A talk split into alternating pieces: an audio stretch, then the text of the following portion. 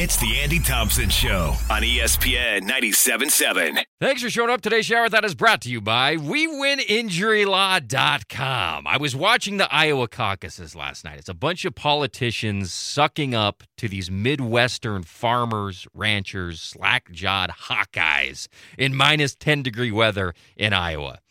And the politicians are sitting there talking to these down home people, pretending to care about their problems and really sucking up to them. They're not in LA or New York or Miami, they're in Iowa. And I thought, this is why Roger Goodell and the NFL are king of the world right now. While the NBA is sucking up to Los Angeles and Christmas Day, we got to watch the Lakers or the Golden State Warriors or Miami or the Knicks. Roger in the NFL is in minus 13 degree weather in Kansas City watching the Chiefs beat Miami. He's watching Green Bay, Wisconsin beat Dallas. He's in 10 feet of snow in Buffalo, New York this weekend. He's in the Motor City watching the Lions beat LA.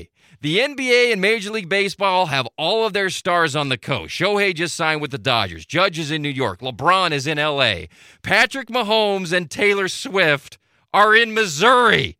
Lamar Jackson's in Baltimore. Josh Allen is in Buffalo. Roger Goodell and the NFL are king because, unlike the elite coastal NBA and MLB, the NFL sucks up to flyover country.